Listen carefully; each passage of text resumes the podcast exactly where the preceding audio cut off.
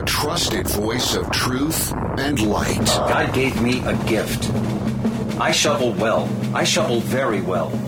And a rally point for those who've accepted the reality that they are not sheep. We've got a blind date with destiny. And it looks like she's ordered the lobster. This is the Bryan Hyde Show. Well, hello there, and welcome to the show. All right, I've been a little less than uh, regular on getting the uh, episodes of this show out there this week, and, and I want to offer a quick explanation. I'm lazy. No, that's actually that's not it. I am lazy, but the reason is I, I actually was involved in a couple of other things, uh, filling in for my friend Bill Colley yesterday on uh, his radio show, and I've got a couple other projects going on. One of which uh, will be over as of March second. That's uh, that's actually a play that I'm involved in, and uh, I'm look, I'm not trying to look for sympathy here, and I'm, I'm certainly not trying to, you know, to my life is so hard because I'm just such a talented and demand individual. I'm working with a community theater group that has been uh, consecutively producing shows for 65 years. They didn't even miss it during COVID, believe it or not. No, seriously, they did a two man play, streamed it by Zoom, uh, and, and it counts. But boy, does that take a lot of time the the amount of rehearsals and whatnot. I mean, you, you, may not appreciate community theater, especially musical community theater, but holy cow, it uh, it's a fun thing to be a part of. I just want you to know the people who are performing in those shows are working their butts off. I'm not saying that I am, but uh, but the people I'm working with most certainly are. Anyway, uh, so that's what's going on. There's another project that's going to be coming up mid March is when I hope uh, to share that with you. And it's something that I hope not only catches your eye, but maybe it's something you could be a part of. So there's a big pregnant hint to hopefully uh, get your attention. And I'll have more to say in the next couple of weeks. But I want to start by thanking my sponsors lifesavingfood.com, tmcpnation.com, quiltonsew.com, and Ironsight Brewing Company. That's ironsightbc.com. So I'm thinking back to a time when there was no such thing as official fact checkers to keep us enthralled to the narrative.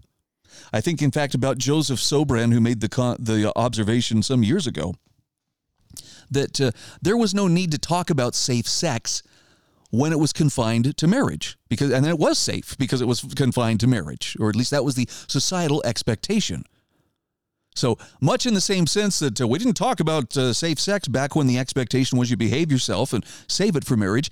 In that same sense, we don't uh, talk about you know needing fact checkers when people are actually telling the truth or telling you know as much truth or giving us the facts as journalists are supposed to do. So we have fact checkers out there, right? They're looking out for us, trying to prevent misinformation. By the way, um, the lady who was supposed to head up the whole misinformation uh, bureau or office of misinformation, you remember this from a couple of years ago? Was it Nina Nina Jankowicz? That's the one. Yes, she's still around. In fact, I just saw an article that she wrote for, I believe it was for uh, Foreign Affairs. And, and that's a pretty prestigious journal. You want to talk about the uh, the in crowd? That is their journal. And she's talking about we're just going to have to get used to having misinformation. So it's look, it's still around. People are trying to keep us, you know, from from straying from the narrative or straying from the uh, three by five index card of approved opinion, as Thomas Wood so perfectly put it. Well, my friend Connor Boyack sent out an email yesterday which shows it's it's a Harvard study actually that uh, shows this was conducted by Harvard actually 150 misinformation experts were surveyed by Harvard. Connor says, by the way, I can't believe we even live in a time when that's a real job. But they were surveyed to determine if there was a prevailing left or right bias in their personal beliefs. Well, the results are in, and the overwhelming majority of those so called truth experts are significantly leaning to the left of the political spectrum. My goodness, man, you look at the you look at the graphic that, that is included with this survey from Harvard political leaning of misinformation experts. So, center means they're, they're unbiased, and then you've got slightly right, fairly right, very right, slightly left, fairly left, very left. So we'll take it from slightly right and then move leftward. Move leftward here. About 5% of these fact checkers say that, yeah, I'm slightly to the right. Roughly, I'm, i guess we'll call it roughly 10% fall into that uh, center part, And I think that's that's probably pretty fair. But here's here's the crazy part. You start to get slightly left, 30%. Fairly left, 40%. Very left, that's about 13, 14%. You see the problem here, right? Connor says for years now, the narrative pushed by these experts has been presented as unbiased, unemotional, scientific truth. But he says time has once again proven that we've been spectators in the theater of the absurd. The Harvard Misinformation Review literally states experts lean strongly toward the left of the political spectrum, which I think is one of the few truthful things we've learned, or at least uh, that's there's a fact worth checking, right? Now, Connor says this admission isn't merely a vindication of what we've been saying. He says it's a glaring spotlight on the systemic bias that's infiltrated the discourse on misinformation. The very people who are tasked with distinguishing fact from fiction, good information from misinformation, are actually viewing the world through a lens tinted with political bias. Which, of course, was the problem people like us had with the idea of ministers of misinformation to begin with. There's no way that people can be unbiased arbiters of the truth of opinions or ideas. So the term misinformation, he says, has been wielded like a cudgel to silence opposition and silence debate, and stifle debate, rather, at least since 2020 when the world seemingly went misinformation mad. Since then, it's become a tool not for protection or education, but for enforcement of a singular viewpoint. It was never about truth versus falsehood. It's always been control versus freedom. And apparently, this Harvard survey confirms that the majority of these experts are not the neutral arbiters they claim to be. They're actually active participants in the very political fray they're supposed to be above. So Connor says the issue isn't political leanings one way or the other per se. People are entitled to their political beliefs. The problem, he points out here, is the pretense of objectivity, the claim of an unbiased approach to misinformation, when the reality is anything but. And he says this bias has real world consequences because it influences what is deemed true and what is labeled false, and ultimately, what information is allowed to reach the public where it should be discussed and dissected as people decide for themselves if they find it reasonable or lacking. So, where do we turn for truth? How do we educate our kids? How do we ensure that, you know, for instance, they learn to think critically or distinguish fact from fiction? Well, Connor says that's up to parents. You don't just outsource this stuff to anybody else. That's not an option. Every family has their own values, their beliefs, their lines in the sand, so parents have to take serious their roles as teachers of truth. Now, I've got a suggestion too to, to help break free of that whole uh, misinformation stranglehold that tells us this is legit and this isn't. And, and this is a very simple thing. I learned this one from Caitlin Johnstone. Um, uh, it's been a little while. I'm trying to remember when when exactly she she published this. Actually, let me pull this up real quick.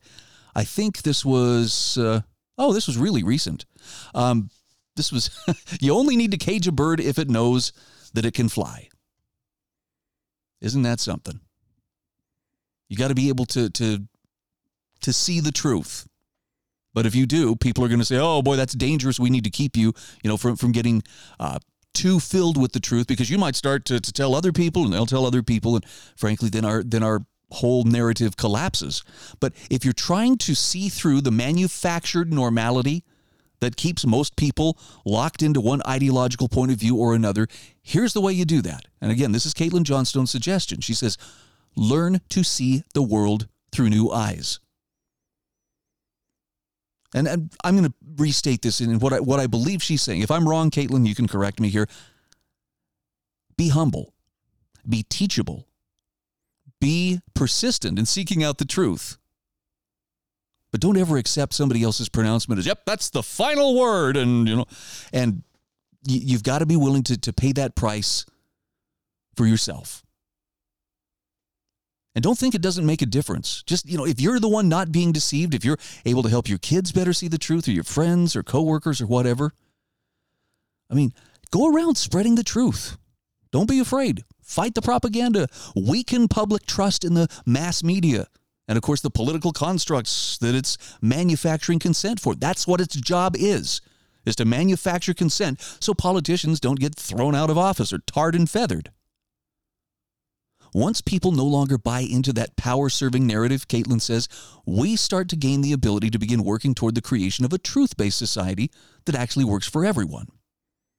But she says that won't happen as long as we're being successfully manipulated into believing that this model for human civilization is acceptable and serves our interests. She says we got to unjack our brains from the propaganda matrix. And sometimes that feels like a full time job in and of itself, doesn't it? Anyway, I've got a link to the Harvard study. I will include it in today's show notes, which you can access at thebryanhydeshow.com. These are the show notes for February 22nd, 2024. Do you want to pause for just a second here to marvel at how quickly the second month of 2024 has slipped past? All right, I'm encouraged that time is going quickly because it usually only does that when things are relatively okay. In my experience, the only time that we see time really slow down is when things suck. And I'm certainly not wishing for that. Back in just a moment. This is The Bryan Hyde Show.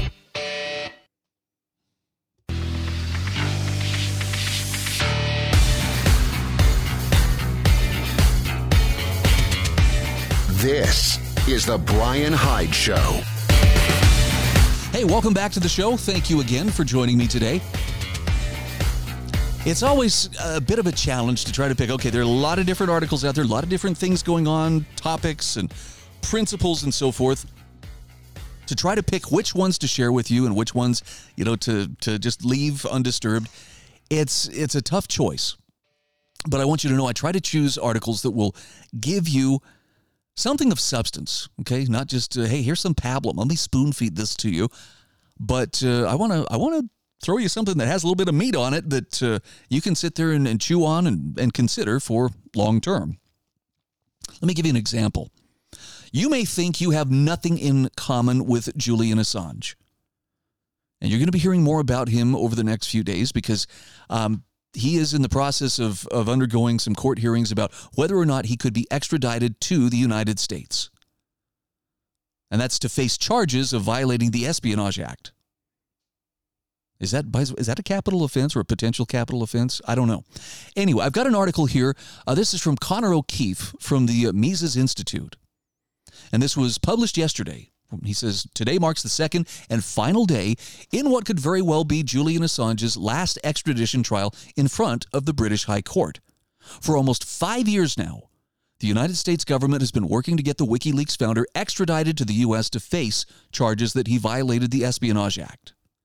Inspired by Daniel Ellsberg's release of the Pentagon Papers back in 1971, Assange founded WikiLeaks in 2006. Now, Assange's vision was to develop an online portal where whistleblowers could submit evidence of corporate or government wrongdoing without needing to identify themselves or risk exposure. Once submitted, teams of volunteers and journalists would parse the documents to determine legitimate, legitimacy.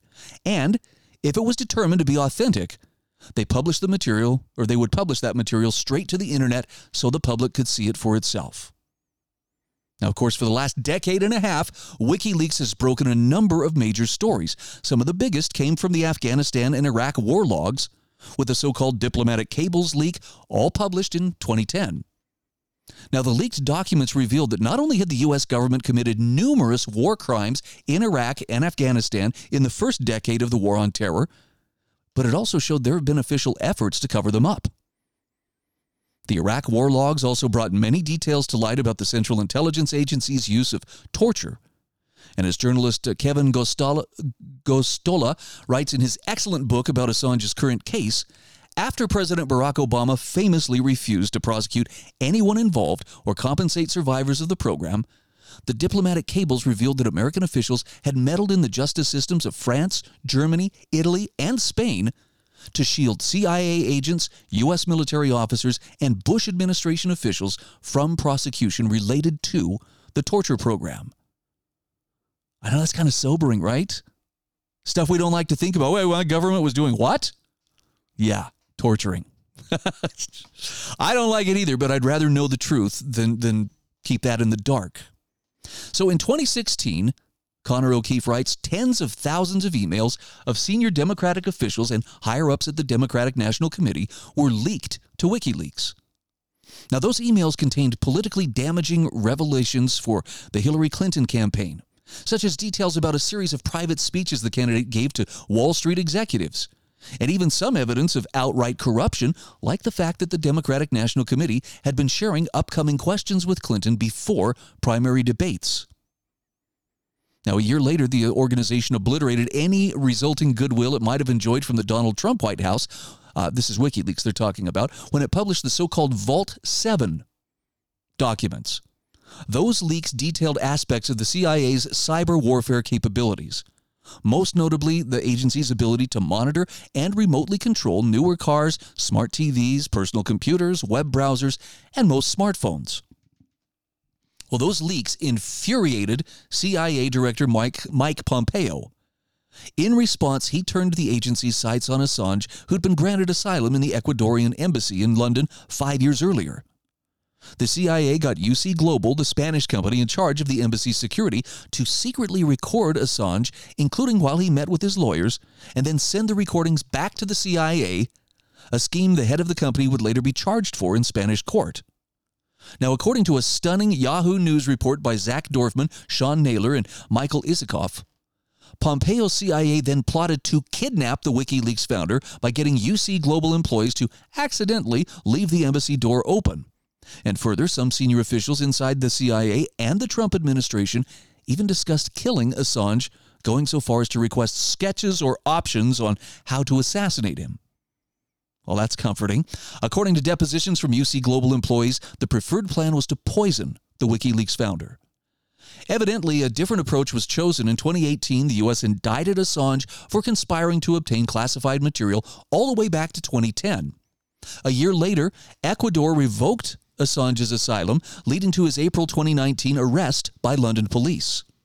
The following month, the U.S. requested extradition and added 17 espionage charges against Assange. That sounds pretty revenge like, doesn't it? In the meantime, that extradition process has dragged on for nearly five years, in large part because of concerns over Assange's safety in U.S. custody. Jeffrey Epstein. Sorry.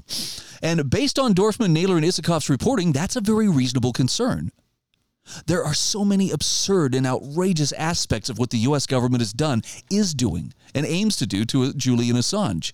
And of course, chief among them is the fact that everything federal prosecutors want to charge him with under the Espionage Act is composed of entirely legal and common components of journalism.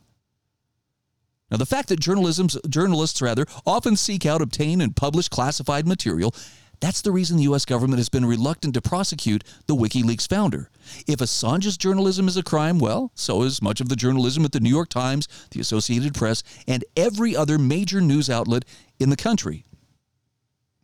Now, bizarrely, the U.S. lead or the lead U.S. prosecutor in the case has tried to dodge that inconvenient fact by suggesting Assange is not entitled to First Amendment rights because he is an Australian. well, let's remember the First Amendment is a restriction on the government, the U.S. federal government, not on people. So, you know, no matter who's standing before them, government still has to abide by its limits as outlined in the Constitution. And Connor O'Keeffe says, remember, they're charging him with violations of the Espionage Act. That's a U.S. law. So, in other words, U.S. prosecutors believe a foreign journalist operating outside of the United States must abide by U.S. law, but at the same time, the U.S. government is not constrained by its own laws because that journalist is a foreigner operating outside of the United States. That's a double standard, right? Connor O'Keeffe says, look, Julian Assange is not a spy, nor is he a terrorist or some Democratic or Republican operative. He is a journalist who foresaw the internet's potential to empower and protect whistleblowers. The anonymous submission system that Assange and his peers envisioned, now it's standard across the new indus- news industry. But the reason Assange has been in various forms of custody for nearly 12 years is not because he committed any real crimes, but because he has embarrassed the political establishment. And I would add to that, he's embarrassed them by revealing their crimes that they would rather remain in the dark. Connor O'Keeffe says today that same political establishment is feigning outrage over the alleged murder of Russian dissident Alexei Navalny, while it's also uh, uh, feigning outrage over the ongoing imprisonment of Wall Street Journal reporter Evan Gershkovich in Moscow, all while it maneuvers to throw a Western journalist into solitary confinement for the rest of his life for daring to break truly incriminating stories. Again, double standards right out there in the open. So Connor O'Keeffe says it's up to us, those of us who really do care about the truth and who not only oppose the misdeeds of foreign regimes that our government wants to overthrow, but more uh, more urgently the authoritarianism already at work in our own countries to demand that those in charge of the UK and the United States governments abide by the principles they've only pretended so far to embody. That would start with dropping the charges against Julian Assange. And if they refuse to drop those charges, well, then that would reveal more about them than any dissident journalist could. I know it's a little bit sickening when you start to realize the depth of corruption, right? But it is what it is. We're better off for facing it. This is The Bryan Hyde Show.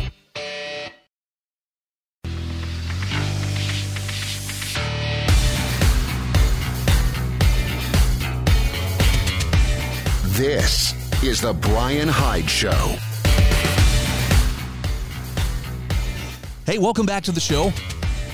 Thanks again for uh, being part of my small but uh, very well informed, good looking, and talented audience. Okay, I'm blowing a little bit too much sunshine your way, but I do appreciate you uh, accessing the show and those of you who uh, tell your friends about it. Hey, have you heard this? I appreciate that as well. This is this is not what uh, most people are ready to hear. And, and I'm not saying this to, to tell you because you are so much better and so much, you know, smarter than them. I will say this, you you definitely are more awake than most people. I can't think of anybody wanting to, to hear any of the content on this show if they weren't at least aware, okay, here's where we're departing. Here, what can we do about it? Which is really kind of the focus of what I'm hoping to talk about. Now, that being said, I have a question for you. How can you tell if something is a legit symbol of liberty? Well, it seems like lately, the easiest way to tell is, well, I just watch and see if authoritarians want to ban it. Case in point, the Gadsden flag. Now, I'm happy to, to own a Gadsden flag. And there's times I actually have a flagpole too. I've been tempted to take it out and run it up the flagpole. I haven't done it yet because I feel like I'm saving it for a special occasion. But Jim Bovard, James Bovard rather, has a very informative take on the Gadsden flag and trampling on a symbol of liberty. And he starts by reminding us of last year. Do you remember 12 year old Jaden Rodriguez? This was the kid in Colorado Springs. I believe it was actually a private school classroom where uh, his teacher said, Oh, you got that Gadsden flag patch on your backpack. It's disruptive to the classroom environment. Do you remember the look on that teacher's face? Still, that's the first thing I see when I think about that.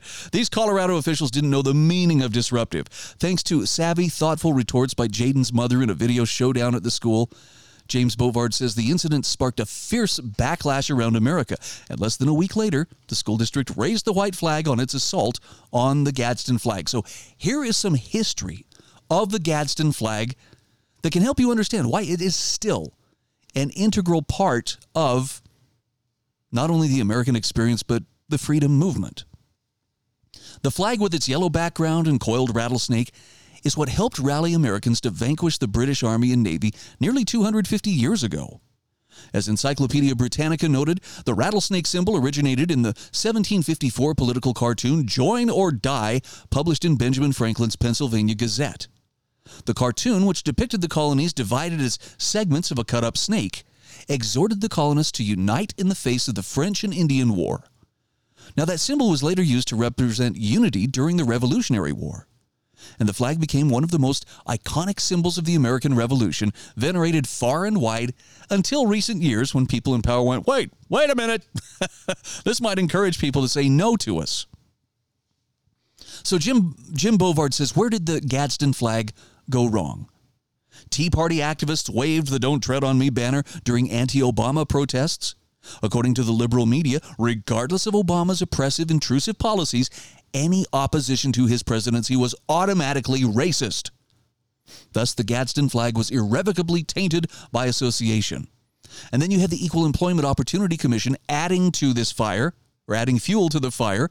This is a quote from them. On January 8th, 2014, a U.S. Postal Service maintenance mechanic in Denver, Colorado, filed a complaint of discrimination based on race apparently he was African American, and reprisal for a prior EEO activity.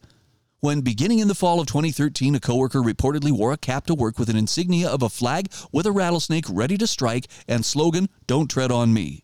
The coworker continued to wear the cap after management had assured complainant that they would tell the coworker not to, and on September 2nd, 2013, a coworker photographed him on the workroom floor without the complainant's consent. Holy smokes! According to the federal sector process, that complaint was filed with the employing agency, the U.S. Postal Service. So on January 29, 2014, the U.S. Postal Service dismissed the complaint for failure to state a cogn- cognizable claim of discrimination. On June 20th of 2014, the EEOC Office of Federal Operations reversed the agency's dismissal, determining the complainant had raised a, a cognizable claim of harassment and ordered the agency to investigate the claim.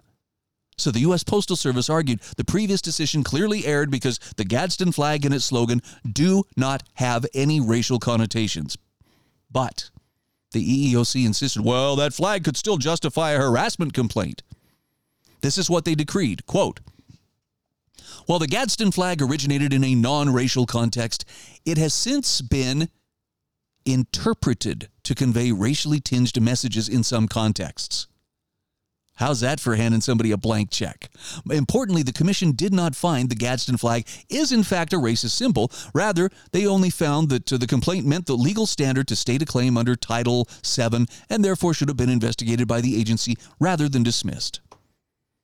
So Jim Bovard says, look, the EEOC has a long history of knuckleheaded decrees, including its 2012 ruling that made it a federal crime not to hire ex convicts. The EEOC's prattle was, well, it's close enough for government work for commentators to howl that the Gadsden flag had been condemned by federal civil rights watchdogs. Now, the Gadsden flag was further vilified by the New York Times, uh, their 1619 campaign to paint the American Revolution as a vast conspiracy to perpetuate slavery. And that notion is popular with journalists who've never read a book that was published before 2010. Denouncing the founders as racists, well, that absolves wokesters from having to learn anything about the slavery by parliament that British that Britain sought to impose, the mass confiscation of firearms and other private property, the sweeping censorship, the total destruction of privacy, the suppression of jury trials. Yeah, forget all that. That flag makes me feel like someone is is not as woke as me. Anyway, the Colorado Springs School District declared the flag was an unacceptable symbol linked to white supremacy. And it further claimed that the Gadsden flag had its origins with slavery because it was designed in 1775 by a South Carolinian who owned slaves. Now, by the same standard, the Declaration of Independence, the Constitution, the Bill of Rights, we could condemn all of them since Thomas Jefferson, James Madison, and George Mason were slave owners. So, do the wokesters want to condemn and expunge all of American history prior to the creation of the LGBT rainbow flag? asks Jim Bovard. He says the Colorado hubbub occurred because many school officials and students are even more ignorant of American history than freshman members of Congress. Former Supreme Court Justice Sandra Day O'Connor groused in 2014 that fewer than 20% of high school seniors can say what the Declaration of Independence is, and is right there in the title. Americans' ignorance of history helps explain might help explain their docility nowadays. Bovard says the Massachusetts colonists rebelled after British agents received writs of assistance that allowed them to search any colonist's property. Modern Americans submit passively to endless government intrusions at the airport, online, and on the nation's highways and sidewalks. Virginia revolted in part because King George imposed a two pence tax on the sale of a pound of tea. Americans today are complacent while Congress imposes billions of dollars of retroactive taxes, even on people who've already died. Connecticut rebelled in part because the British were undermining the independence of judges. Nowadays, federal agencies have the power to act as prosecutor, judge, and jury in suits against private citizens. New Hampshire revolted in part because King George claimed he owned every pine tree in the colonies. And modern Americans are largely complacent when the federal government asserts a right to control every acre of private land that's wet for more than a few weeks a year. Isn't that something? Now, there is a victory for free speech. In Jaden's case, you know, with his Gadsden flag, Connor Boyack, president of Libertas Institute in Utah, helped to publicize the case. And after the school conceded, he declared on Twitter, Let this be a lesson. Document your encounters with government employees. Had Jaden's mom not recorded the video, this wouldn't have gotten nearly the attention that it did. Now, it also helps that Jaden was a reader of the Tuttle Twins series. That's a pro freedom series written by Boyack. So, permitting wokesters to turn the Gadsden flag into the moral equivalent of the Nazi swastika will only encourage more demolitions of American heritage. Will a Babylon Bee headline prove prophetic? FBI seizes Jaden's backpack in pre dawn raid.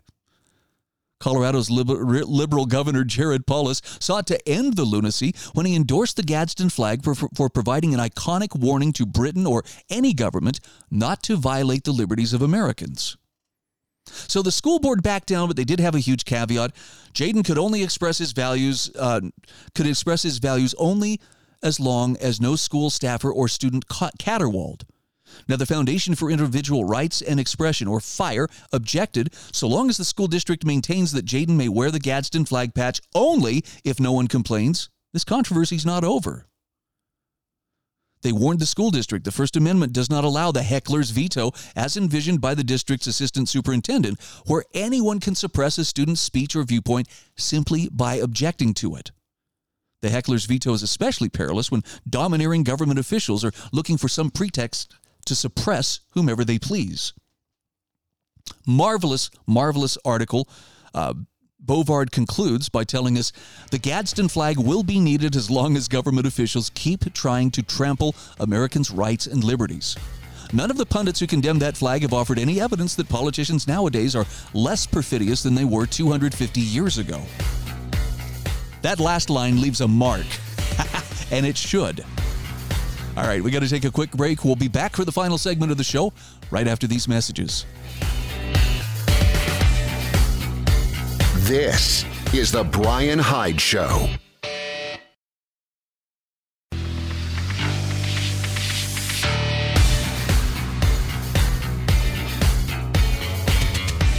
This is the Bryan Hyde Show. All right, welcome back to the show. Two articles to which I would like to draw your attention in this final segment. I'm going to start with the article of the day.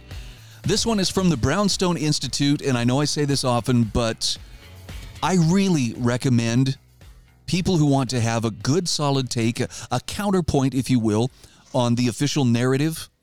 You should check out the Brownstone Institute. One of the reasons that I recommend it as a good, credible source of information is because much of the content that is contributed there is from people who have been in some form silenced, deplatformed, or otherwise uh, someone has tried to muzzle them for speaking truths that are counter to the official narrative. So you got some very well informed people. Um, it's it, nobody's marching in lockstep here. I mean, there there are a variety of points of view, but it becomes a lot harder to deny. Man, my government is lying through its teeth to me. Now, the article I want to point you toward is written by David Thunder. I had to look and see is that a pseudonym? But uh, um, David is uh, actually a researcher and lecturer um, in Spain at the University of Navarra's Institute for Culture and Society. This guy's legit. And specifically, he's warning about how governments must reject new amendments to international health regulations. Why? Well, because we don't want the World Health Organization and unelected bureaucrats within to be dictating to our state and local officials here's what you have to do. And we've already seen, thanks to Pandemic 1.0, this is exactly what elected officials or people in um, political positions they want that. They want that plausible deniability. Well, I can hide behind. Well, uh, we're just following the recommendations of the World Health Organization. We don't have a choice. We have to follow their recommendations. Do they, though? Do you remember when we were subjected to a surreal barrage of orders from our governments to stay home, not to entertain more than this number of guests for dinner, not to open bars or restaurants to unvaccinated customers? to stay away from our places of worship, to wear pieces of cloth on our face while walking to our seats in bars or restaurants, etc., etc., purportedly to with a view to crush a respiratory virus that made a relatively marginal impact on average life expectancy. Do you remember that? It hasn't been that long, has it? Well, David Thunder says, look, we all took a big sigh of relief when governments finally lifted the restrictions. Well, he says, don't get too comfortable because the World Health Organization, most likely with the complicity of your government, and he's talking about at all levels, is pushing through a set of amendments to international pandemic laws that will put your livelihood and liberties at the mercy of a World Health Organization appointed expert committee whose advice during a pandemic or other public health emergency will supersede that of your own environment. It's a marvelous article. More importantly, though, it's, it's very, very timely. Now, in, in my home state of Idaho, I know that uh, there's at least one bill that has been working its way through the legislature that would ban any state entity from implementing mask mandates. And there's also another bill, I believe, that, that helps to clarify what, uh, what powers public health officials can have. In other words, it takes the actual regulatory power away from them in that regard and, and relegates them to what they should have, which is an advisory role. Give us your best take on what needs to be done. But don't sit there and start, you know, flexing the power of the state. And if you don't do this, we'll shut you down and we'll fine you or whatever the case may be.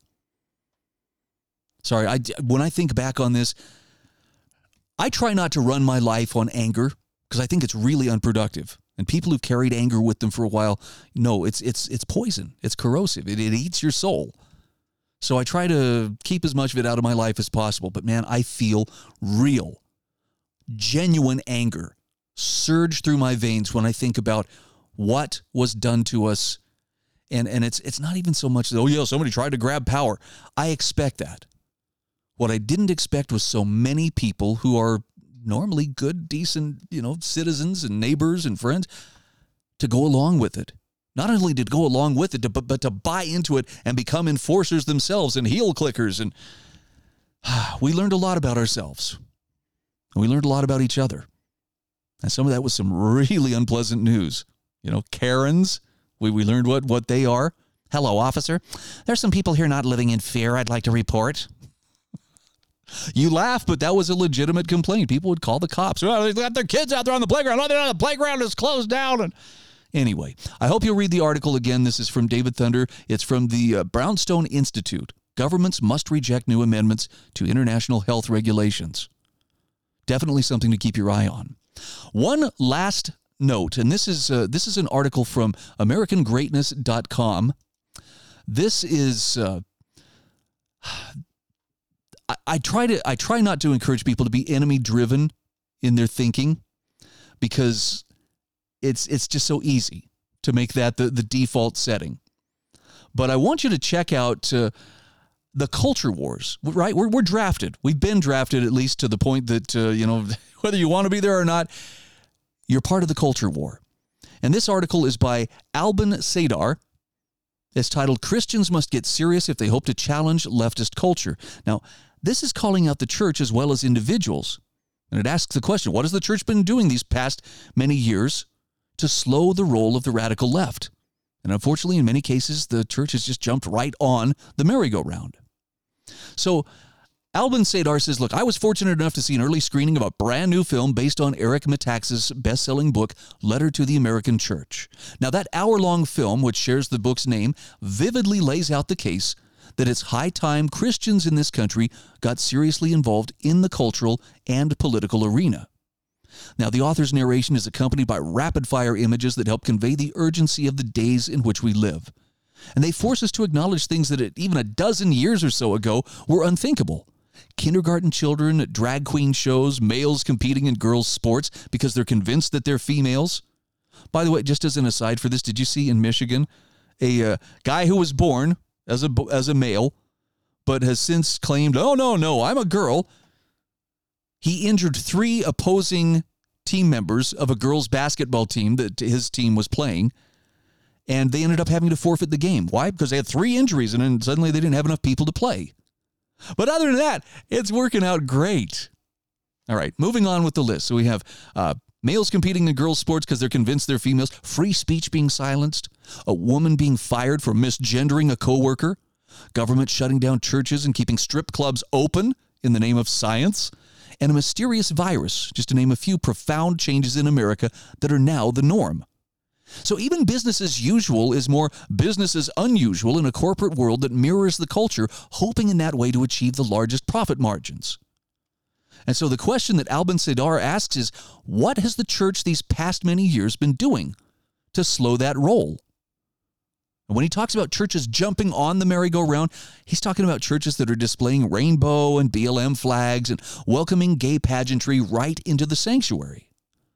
So for those churches at the forefront of welcoming the left, it's a pretty sure bet they're not really Christian in the true sense. And by that he means that by their fruits you will know them.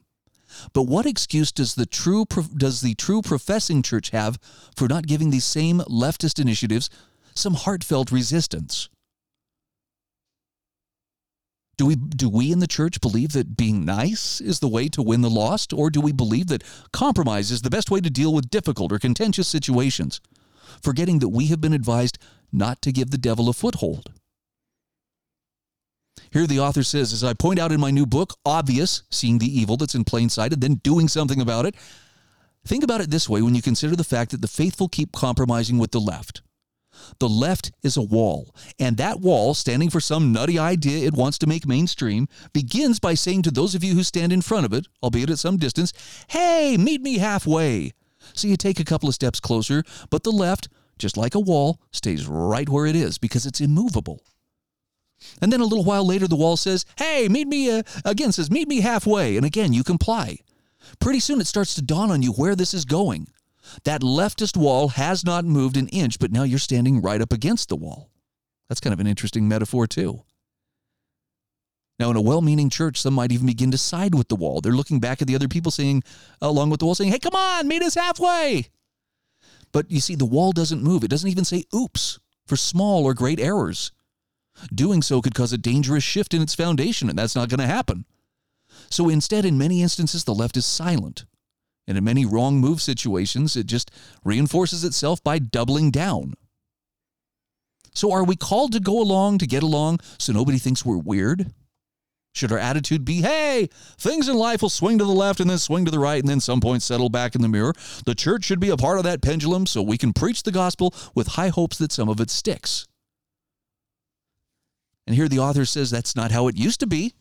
And actually give some examples. Did the apostles just wander around cities only preaching the gospel? Did they confront the culture of their day? And the politics of their day, whether in the public square or in the synagogue? Did they end up being beaten and thrown into prison because they played it safe? And there's the key right there. If you're going to stand up for truth, yes, even eternal truth, playing it safe is not going to be good enough because apparently truth is a fairly dangerous thing. I guess that's something we're all going to have to get comfortable with. This is The Bryan Hyde Show.